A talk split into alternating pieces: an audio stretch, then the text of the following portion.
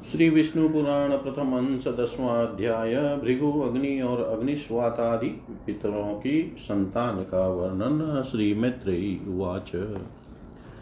कथितं मे त्वया सर्वं यत् पृष्टोऽसि मया मुने भृगुसर्गात् प्रवर्त्येष सर्गो मे कथ्यतां पुनः। श्रीपराशरुवाच भृगोख्यात्यां समुत्पन्ना लक्ष्मीर्विष्णुपरिग्रह तथा धात्री विधातारो ख्यात्यां जातो सुतो भृगो आयतिर्नियतिश्चैव मेरो कन्ये महात्मन, भार्ये धात्री विधात्रोस्ते तयोर्जातौ सुता बुभौ। प्राणश्चैव मृकण्डश्च मार्कण्डेयो मृकण्डुत ततो वेदशिराजज्ञै प्राणस्यापि सुतं श्रु प्राणस्य द्युतिमान् पुत्रो राजवाश्च ततो भव, ततो वंशो महाभागविस्तरं भार्गवो गत। पत्नीमरीचे सम्भूति पौर्णमासं सूयत विरजापर्वतश्चेव तस्य पुत्रौ महात्मन। वंशसङ्कीर्तने पुत्रान् वदिष्येऽहं ततो द्विज। स्मृतिश्चाङ्गिरसः पत्नीप्रसूता कन्यकास्तथा श्रीनिवालिकुश्चेव राकाचानुमतिस्तथा। अनसूया तथैवात्रैर्यज्ञे निष्कल्मषान् सुतान् सोमं ध्रुवाशसं चैव दत्तात्रेयं च योगिनम् प्रीत्यां पुलस्त्यभार्यायां दतोलिस्तत्सुतोऽभवत् पूर्वजन्मनि योऽगस्त्य स्मृतः स्वाम्भुवेऽन्तरे कथमश्चोर्वरीयाश्च सहिष्णुश्च श्रुतास्त्रय क्षमा तु शुश्रवे भार्या पुलहस्य प्रजापते। क्रतोश्च सन्ततिर्भार्या वालखिल्या न सूयत षष्टिपुत्रसहस्राणि मुनीनामुद्धर्वरेतसाम् अङ्गुष्ठपर्वमात्राणां ज्वलदभास्कर तेजसाम् ऊर्जायां तु वसिष्ठस्य सप्ता जायन्त वै सुता रजो गोत्रो द्रवबाहुश्च शवनश्चानघस्तथा सुतपः शुक्र इत्येते सर्वे सप्तशयोमला योषावग्न्याभिमानी स्याद्ब्राह्मणस्तनयोग्रज तस्मात् स्वाहा सुतान् लेभे त्रिनुदारो जशो द्विज।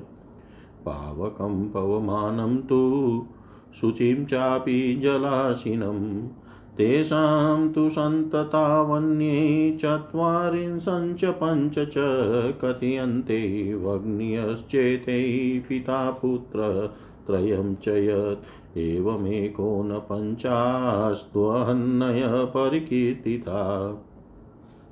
पितरो ब्रह्मणा सृष्टा व्याख्याता ये मया द्विजग्निष्वाता बहिषदोऽग्नयसाग्नयश्च ये तेभ्यः सौदासुते यज्ञे मेनां वै धारिणीं तथा ते उभे ब्रह्मवादिन्यो योगिन्या वप्युभे द्विज।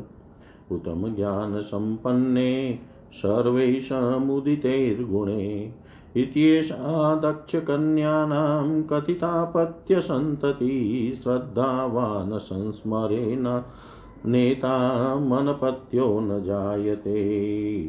श्रद्धावान् संस्मरे नेता न पत्यो न जायते। श्री मैत्रेय जी बोले, हे मुने, मैंने आपसे जो कुछ पूछा था, वह सब आपने वर्णन किया।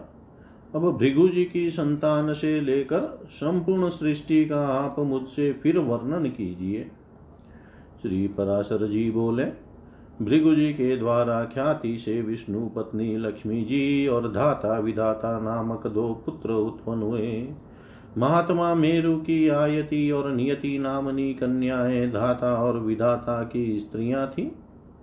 उनसे उनके प्राण और मृकुंड नामक दो पुत्र हुए। मृकुंड से मार्कंडे और उन, और उनसे वेदशिला का जन्म हुआ। अब प्राण की संतान का वर्णन सुनो।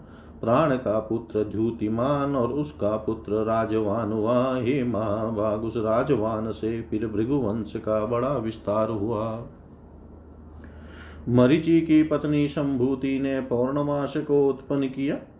उस महात्मा के विरजा और पर्वत दो पुत्र थे। हे द्विज, उनके वंश का वर्णन करते समय मैं उन दोनों की संतान का वर्णन करूँगा। अंगिरा की पत्नी स्मृति थी, उसके सिनिवाली कुहुरा का और अनुमति नामक कन्याएँ हुई। अत्रि की भार्या अनुसुईया ने चंद्रमा, दुर्वासा और योगी दत्तात्रेय इस इन निष्पाप पुत्रों को जन्म दिया। पुलस्त्य की स्त्री प्रीति से दतोलिका दतोलिका जन्म हुआ जो अपने पूर्व जन्म में स्वयंभू मनवंतर में अगस्त्य कहा जाता था। प्रजापति पुलह की पत्नी क्षमा से करदम उर्वरीयमान और सहिष्णु ये तीन पुत्र हुए। क्रतु की संतति नामक भार्या ने अंगूठे के पौरुओं के समान शरीर वाले तथा प्रखर सूर्य के समान तेजस्वी वाल खिल्यादि साठ हज़ार उद्रवरेता मुनियों को जन्म दिया। वशिष्ठ की ऊर्जा नामक स्त्री से रजगोत्र उद्रव बाहु सवन अनग सुतपा और शुक्र ये सात पुत्र उत्पन्न हुए। ये निर्मल स्वभाव वाले समस्त मुनिगण तीसरे मनवंतर में सप्तषि हुए। हे द्विज अग्नि का अभिमानी देव, जो ब्रह्मा जी का ज्येष्ठ पुत्र है, उसके द्वारा स्वाहा नामक पत्नी से अति तेजस्वी, पावक, पवमान और जल को भक्षण करने वाला शुचि, ये तीन पुत्र हुए। इन तीनों के प्रत्येक के पंद्रह पंद्रह पुत्र के क्रम से पैतालीस संतानें हुई। पिता अग्नि और उसके तीन पुत्रों को मिलाकर ये सब अग्नि ही कहलाते हैं। इस प्रकार कुल उनचास अग्नि कहे गए हैं। हे द्विज ब्रह्मा जी द्वारा रचे गए जिन अन, अनग्निक अग्निश्वाता और साग्निक बहिर्षद आदि पितरों के विषय में तुमसे कहा था उनके द्वारा स्वधा ने मैना और धारिणी नामक दो कन्याएँ उत्पन्न की, वे दोनों ही उत्तम ज्ञान से संपन्न और सभी गुणों से युक्त ब्रह्मवादिनी तथा योगिनी थी। इस प्रकार यह दक्ष कन्याओं की वंश परंपरा का वर्णन किया, जो कोई श्रद्धा पूर्वक इसका स्मरण करता है, वह निसंतान नहीं रहता। इति श्रीविष्णुपुराणे प्रथमे अंशे दशमोऽध्याय सर्वं श्रीशां सदाशिवार्पणम् अस्तु। ॐ विष्णवे नम, ॐ विष्णवे नम, ॐ विष्णवे नम। श्री विष्णु पुराण प्रथम अंश ग्यारहवा अध्याय। ध्रुव का वनगमन और मरीचि आदि ऋषियों से भेंट। श्री पराशरुवाच प्रियव्रतोतानपादौ मनोस्वायम्भुवस्य तु द्वौ पुत्रो तु महावीर्यो धर्मज्ञो कथितो तव।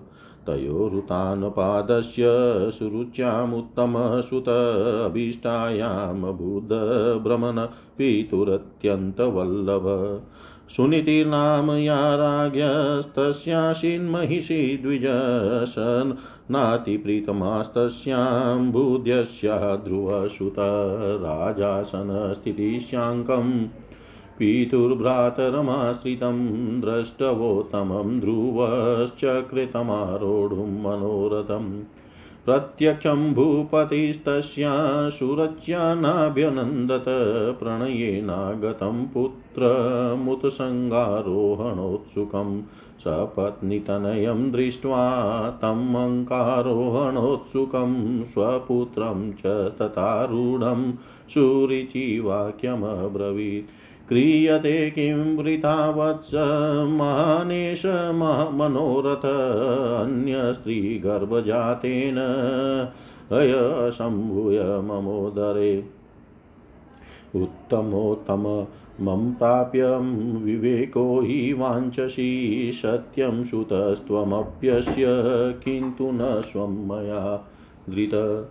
एतद्राजासनं सर्वभूभूत्संश्रयकेतनं योग्यं ममेव पुत्रस्य, किमात्मा क्लिश्यते त्वया।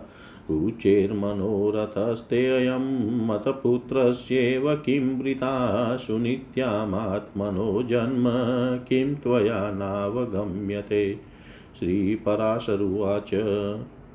उत्सृज्य पितरं बालस्तच्छ्रुत्वा मातृभाषितं जगाम कुपितो मातुर्निजाया द्विजमन्दिरं तं दृष्ट्वा कुपितं पुत्रमीशत प्रस्फुरिताधरं सुनीतिरङ्कमारोप्य मेत्रेयदमभाषत वत्सः कः, कोपहेतुस्ते कश्च त्वां नाभिनन्दति कोऽवजानाति पितरं वत्स यस्ते अपराध्यति श्रीपराशरुवाच इत्युक्तसकलं मात्रे कथयामाश तद्यथा सुरुचि प्राह भूपाल प्रत्यक्षमतिगर्विता।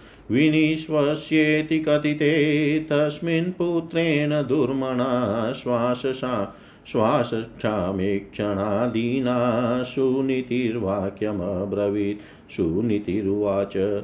सुरुचिः सत्यमाहेदं मन्दभाग्योऽसि पुत्रक न हि पुण्यवतां वत्स सपत्नैरेवमुच्यते नोद्वेगस्तात् कर्तव्यकृतं यद्भवता पुरा तत् कोपहर्तुं शक्नोति दातुं कश्चाकृतं त्वया तत्त्वया नात्र कर्तव्यं दुःखं तद्वाक्यसम्भवम् राजासनं राजछत्रं वराश्ववरवारणा यस्य पुण्यानि तस्येते मतवेतच्छाम्यपुत्रक अन्यजन्मकृतै पुण्यै सुरुच्यां सुरुचि नृप भार्येति प्रोच्यते चान्या मदविधा पुण्यवर्जिता पुण्योपचयसम्पन्नस्तस्या पुत्रस्तथोत्तम पुत्रस्तथा जात स्वल्पपुण्यो ध्रुवो भवान्। तथापि दुःखं न भवान्, कर्तुमर्हति पुत्रक। यस्य यावत्सतेनेव स्वेन तुष्यति मानव। यदि ते दुःखमत्यर्थं सुरुच्या वचसा भव तत्पुण्योपचये यत्नं कुरु सर्वफलप्रदे। सुशीलो भवधर्मात्मा मेत्रप्राणहिते रत। निम्नं यथापप्रवणा पात्रमायान्ति सम्पद ध्रुव उवाच। अम्ब प्रातः प्रशमाय वचो मम नेतदुर्वचसा भिन्ने हृदये मम तिष्ठन्। तिष्ठति सोऽहं तथा यतिष्यामि यथा सर्वोत्तमोत्तमं स्थानं प्राप्स्याम्यशेषाणां जगतामभिपूजितं सुरुचिर्दयिता राज्ञस्तस्य जातोऽस्मिन्नोदरात् प्रभावं पश्य मे अम्ब त्वं वृदास्या पिष्टवोदरे उत्तमसमं भ्राता यो गर्भेण धृतस्तया स राजा शनमाप्नोतु पित्रा दत्तं तथास्तुत। नान्यदतमभीप्सामि स्थानमम्ब स्वकर्मणा इच्छामि तदस्थानं यन प्राप पिता मम। श्रीपराशरुवाच निर्जगाम गृहान् मातुरित्युक्त्वा मातरं ध्रुव, पुरा च निर्गमय ततस्तद्वायो पवनं ययो। स ददश मुनिस्तत्र सप्तपूर्वागतान् ध्रुव कृष्णाजिनोत्तरीयेषु विष्टरेषु समास्थितान् स राजपुत्रस्तान् सर्वान् प्रणिपत्याभ्यभाषत प्रश्रयावनत सम्यग्भिवादनपूर्वकम्। ध्रुव उवाच उतानपादतनयं माँ निबोधत सत्तमा जातं सुनित्यां निर्वेद्याद्युष्माकं प्राप्तमन्तिकं ऋषय उवाच। ऋषय ऊचु चतुः पञ्चाब्दशम्भूतो बालस्त्वं नृपनन्दन निर्वेदकारणं किञ्चित्तव नाद्यापि वर्तते। न चिन्तयं भवत किञ्चिद्ध्रियते भूपतिपिता न चेवेष्टवियोगादि तव पश्याम बालक। शरीरेण च ते व्याधिरस्माभिरुपलक्ष्यते निर्वेदः किन्निमित्तस्ते कथ्यतां यदि विद्यते। श्रीपराशरुवाच ततः स कथयामास सुरुच्या यदुदाहृतं तन्निशम्य ततः प्रोचुर्मुनयस्ते परस्परम् अहो क्षात्रं परं तेजो बालस्यापि यदक्षमा सपत्न्या मातुरुक्तं यद्धृदया भो भो क्षत्रियदायात् निर्वेदाद्यत्वयाधुना कर्तुं व्यवसितं तन कथ्यतां यदि रोचते।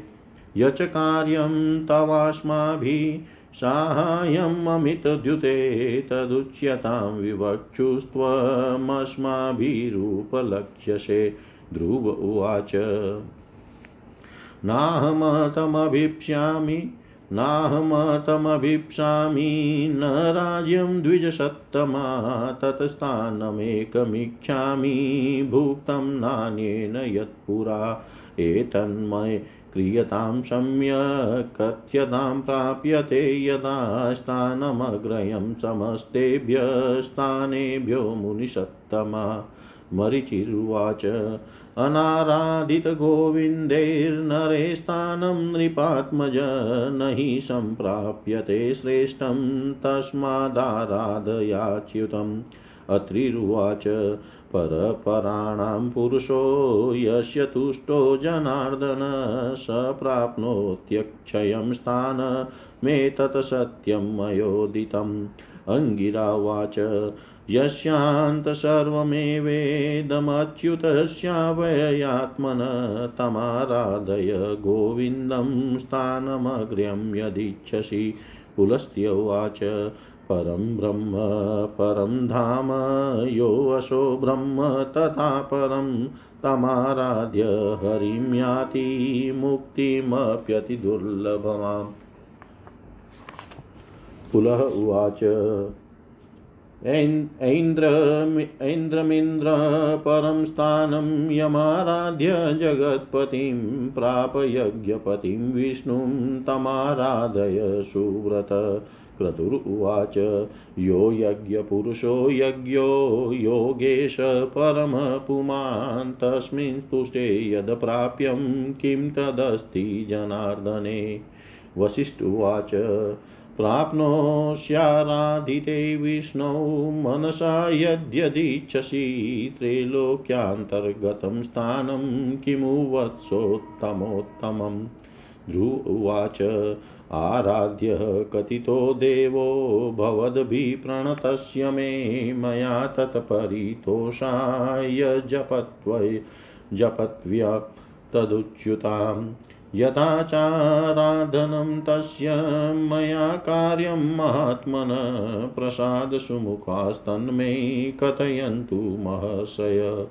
ऋषय ऊचु राजपुत्र यथा विष्णोराराधनपरे नरे कार्यमाराधनं तनो यथा वज्रोतृमर्षि भायामार्तादखिलाचितम् त्याजते प्रथमं नर, तस्मिन्नेव जगद्धाम्नि ततः कुर्वित निश्चलम्।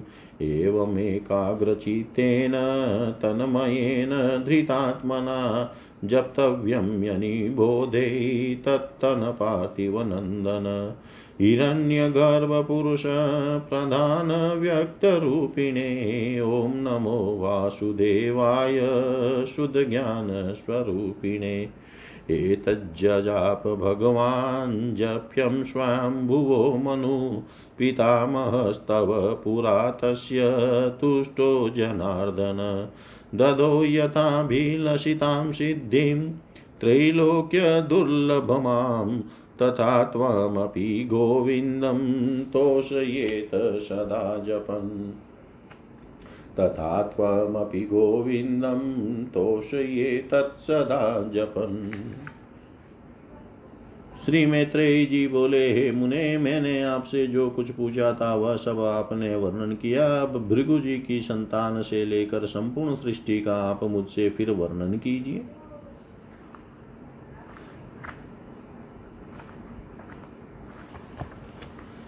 इस क्रम में फिर दक्ष कन्याओं की वंशपरा का वंश परंपरा का वर्णन करके आगे ग्यारहवें अध्याय में श्री पराशर जी कह रहे हैं। श्री पराशर जी बोले, हे मित्रय, मैंने तुम्हें स्वयं भू मनु के प्रिय व्रत एवं उतान पाद नामक दो महाबलवान और धर्मज्ञ पुत्र बतलाए थे। हे ब्रह्मन उनमें से उतान पाद की प्रेयसी पत्नी सुरुचि से पिता का अत्यंत लाड लाडला उत्तम नामक पुत्र हुआ। हे द्विज, उस राजा की जो सुनीति नामक राजमहिषी थी, उसमें उसका विशेष प्रेम न था, उसका पुत्र ध्रुव हुआ। एक दिन राजा सिंहा सिंहासन पर बैठे हुए पिता की गोद में अपने भाई उत्तम को बैठा देख ध्रुव की इच्छा भी गोद में बैठने की हुई। किंतु राजा ने अपनी प्रेयसी सुरुचि के सामने गोद में चढ़ने के लिए उत्कंठित होकर प्रेम वश आए हुए उस पुत्र का आदर नहीं किया। अपनी सौत के पुत्र के, को गोद में चढ़ने के लिए उत्सुक और अपने पुत्र को गोद में बैठा देख सुरुचि इस प्रकार कहने लगी, अरे लल्ला बिना मेरे पेट से उत्पन्न हुए किसी अन्य स्त्री का पुत्र होकर भी तू व्यर्थ क्यों ऐसा बड़ा मनोरथ करता है? तू अविवेकी है, इसीलिए ऐसी अलभ्य उत्तम उत्तम वस्तु की इच्छा करता है। यह ठीक है कि तू भी इन्हीं राजा का पुत्र है, तथापि मैंने तो तुझे अपने गर्भ में धारण नहीं किया। समस्त चक्रवर्ती राजाओं का आश्रय रूप यह राज सिंहासन तो मेरे ही पुत्र के योग्य है। तू व्यर्थ क्यों अपने चित्त को संताप देता है? मेरे पुत्र के सामने तुझे वृथा ही यह ऊँचा मनोरथ क्यों होता है? क्या तू नहीं जानता कि तेरा जन्म सुनीति से हुआ है? श्री पराशर जी बोले, हे द्विज विमाता का ऐसा कथन सुन, वह बालक कुपित हो पिता को छोड़कर अपनी माता के महल को चल दिया। हे मैत्रेय, जिसके ओष्ट कुछ कुछ काँप रहे थे, ऐसे अपने पुत्र को क्रोध युक्त देख सुनीति ने उसे गोद में बिठाकर पूछा, बेटा, तेरे क्रोध का क्या कारण है? तेरा किसने आदर नहीं किया? तेरा अपराध करके कौन तेरे पिताजी का अपमान करने चला है? श्री पराशर जी बोले, ऐसा पूछने पर ध्रुव ने अपनी माता से सब, वे सब बातें कह दी जो अति गर्विली सुरुचि ने उसके पिता के सामने कही थी। अपने पुत्र के शिशक शिशक कर ऐसा कहने पर दुखिनी सुनीति ने खिनचित और दीर्घ निश्वास के कारण मलिन नैना होकर कहा, सुनीति बोली, बेटा, सुरुचि ने ठीक ही कहा है, अवश्य ही तू मंद भाग्य है। हे वत्स पुण्यवानों से उनके विपक्षी ऐसा नहीं कह सकते। बच्चा तू व्याकुल मत हो, क्योंकि तूने पूर्व जन्मों में जो कुछ किया है, उसे दूर कौन कर सकता है, और जो नहीं किया है, वह तुझे दे भी कौन सकता है। इसलिए तुझे उसके वाक्यों से खेद नहीं करना चाहिए। हे वत्स, जिसका पुण्य होता है, उसी को राजासन राज छत्र तथा उत्तम उत्तम घोड़े और हाथी आदि मिलते हैं। ऐसा जानकर तू शांत हो जा। अन्य जन्मों में किए हुए पुण्य कर्मों के कारण ही सुरुचि में राजा की सुरुचि प्रीति है और पुण्य ही ना होने से ही मुझ जैसी स्त्री केवल भार्या भरण करने योग्य ही कही जाती है। उसी प्रकार उसका पुत्र उत्तम भी बड़ा पुण्य पुंज संपन्न है, और मेरा पुत्र तू ध्रुव मेरे समान ही अल्प पुण्यवान है। तथापि बेटा, तुझे दुखी नहीं होना चाहिए, क्योंकि जिस मनुष्य को जितना मिलता है, वह अपनी ही पूंजी में मग्न रहता है। और यदि सुरुचि के वाक्यों से तुझे अत्यंत दुख ही हुआ है तो सर्वफलदायक पुण्य के संग्रह करने का प्रयत्न कर। तू सुशील पुण्यात्मा प्रेमी और समस्त प्राणियों का हितेशी बन, क्योंकि जैसे नीची भूमि की और ढलकता हुआ जल अपने आप ही पात्र में आ जाता है, वैसे ही सत्पात्र मनुष्य के पास स्वतः ही समस्त संपत्तियाँ आ जाती है। ध्रुव बोला माता जी तुमने मेरे चित्त को शांत करने के लिए जो वचन कहे हैं, वे दुर्वाक्यों से भिंदे हुए मेरे हृदय में तनिक भी नहीं ठहरते।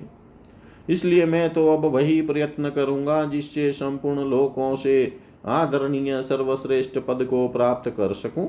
राजा की प्रेयसी तो अवश्य सुरुचि ही है और मेरे, मैंने उसके उदर से जन्म भी नहीं लिया है। तथापि हे माता, अपने गर्भ में बढ़े हुए मेरा प्रभाव भी तुम देखना। उत्तम जिसको उसने अपने गर्भ में धारण किया है, मेरा भाई है।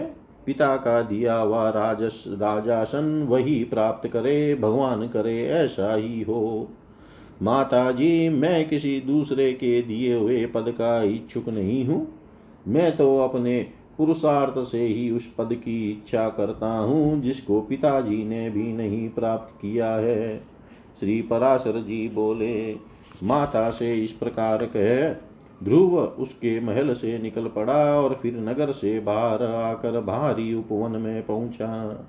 वहाँ ध्रुव ने पहले से ही आए हुए सात मुनीश्वरों को कृष्ण मृग चर्म के बिछोनों से युक्त आसनों पर बैठे देखा। उस राजकुमार ने उन सबको प्रणाम कर अति नम्रता और समुचित अभिवादन आदि पूर्वक उनसे कहा। ध्रुव ने कहा, हे महात्माओं, मुझे आप सुनीति से उत्पन्न हुआ राजा उतान पाद का पुत्र जाने। मैं आत्मग्लानी के कारण आपके निकट आया हूँ। ऋषि बोले राजकुमार अभी तो तू चार पाँच वर्ष का बा, ही बालक है। अभी तेरे निर्वेद का कोई कारण नहीं दिखाई पड़ता। तुझे कोई चिंता का विषय भी नहीं है क्योंकि अभी तेरा पिता राजा जीवित है और हे बालक तेरी कोई इष्ट वस्तु खो गई हो ऐसा भी हमें दिखाई नहीं देता। तथा हमें तेरे शरीर में भी कोई व्याधि नहीं दिख पड़ती। फिर बता तेरी ग्लानी का, का क्या कारण है? श्री पराशर जी बोले तब सुरुचि ने उससे जो कुछ कहा था वह सब उसने कह सुनाया। उसे सुनकर वे ऋषिगण आपस में इस प्रकार कहने लगे अहो छात्र तेज कैसा प्रबल है जिससे बालक में भी इतनी अक्षमा है कि अपनी विमाता का कथन उसके हृदय से नहीं टलता। हे क्षत्रिय कुमार, इस निर्वेद के कारण तूने जो कुछ करने का निश्चय किया है, यदि तुझे रुचे तो वह हम लोगों से कह दे।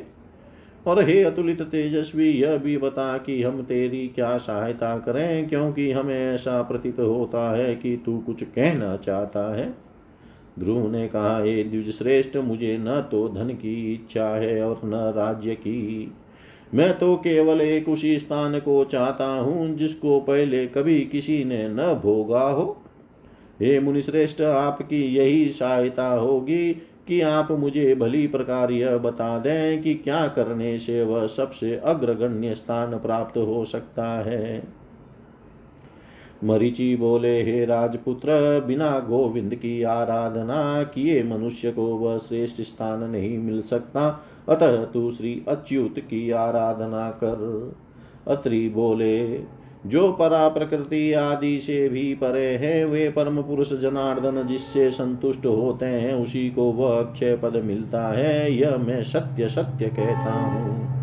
अंगिरा बोले, यदि तू अग्रिय स्थान का इच्छुक है तो जिन अव्ययात्मा अच्युत में यह संपूर्ण जगत ओत प्रोत है, उन गोविंद की आराधना कर। पुलस्त्य बोले, जो पर ब्रह्म, परम धाम और परस्वरूप है, उन हरि की आराधना करने से मनुष्य अति दुर्लभ मोक्ष पद को भी प्राप्त कर लेता है। पुलह बोले, हे सुव्रत, जिन जगतपति को आराधना से, जिन जगतपति की आराधना से इंद्र ने अत्युतम इंद्र इंद्र पद प्राप्त किया है, तू उन यज्ञपति भगवान विष्णु की आराधना कर। क्रतु बोले, जो परम पुरुष, यज्ञ पुरुष, यज्ञ और योगेश्वर है उन जनार्दन के संतुष्ट होने पर कौन सी वस्तु दुर्लभ रह सकती है? वशिष्ठ बोले, हे वत्स, विष्णु भगवान की आराधना करने पर तू अपने मन से जो कुछ चाहेगा वही प्राप्त कर लेगा। फिर त्रिलोकी के उत्तमोत्तम स्थान की तो बात ही क्या है? ध्रुव ने कहा, हे महर्षि गण मुझ विनित को आपने आराध्य देव तो बता दिया। अब उसको प्रसन्न करने के लिए मुझे क्या जपना चाहिए, यह बताइए। उस महापुरुष की मुझे जिस प्रकार आराधना करनी चाहिए, वह आप लोग मुझसे प्रसन्नता पूर्वक कहिए। ऋषिगण बोले राजकुमार, विष्णु भगवान की आराधना में तत्पर पुरुष पुरुषों को जिस प्रकार उनकी उपासना करनी चाहिए, वह तू हमसे यथावत श्रवण कर। मनुष्य को चाहिए कि पहले संपूर्ण बाह्यों विषयों से चित्त को हटावे और उसे एकमात्र उन जगदाधार में ही स्थिर कर दे। हे राजकुमार, इस प्रकार एकाग्रचित होकर तन्मय भाव से जो कुछ जपना चाहिए वह सुन। ओम हिरण्यगर्भ, पुरुष प्रधान और अव्यक्त रूप शुद्ध ज्ञान स्वरूप वासुदेव को नमस्कार है। इस ओम नमो भगवते वासुदेवाय मंत्र को पूर्व काल में तेरे पितामह भगवान स्वयं भू मनु ने जपा था। तब उनसे संतुष्ट होकर श्री जनार्दन ने उन्हें त्रिलोकी में दुर्लभ मनोवांचित सिद्धि दी थी। उसी प्रकार तू भी इसका निरंतर जप करता हुआ श्री गोविंद को प्रसन्न कर। इति श्रीविष्णुपुराणे प्रथमे अंशे एकादशोऽध्याय सर्वं श्रीशां सदाशिवार्पणम् अस्तु। ॐ विष्णवे नम, ॐ विष्णवे नम, ॐ विष्णवे नमः।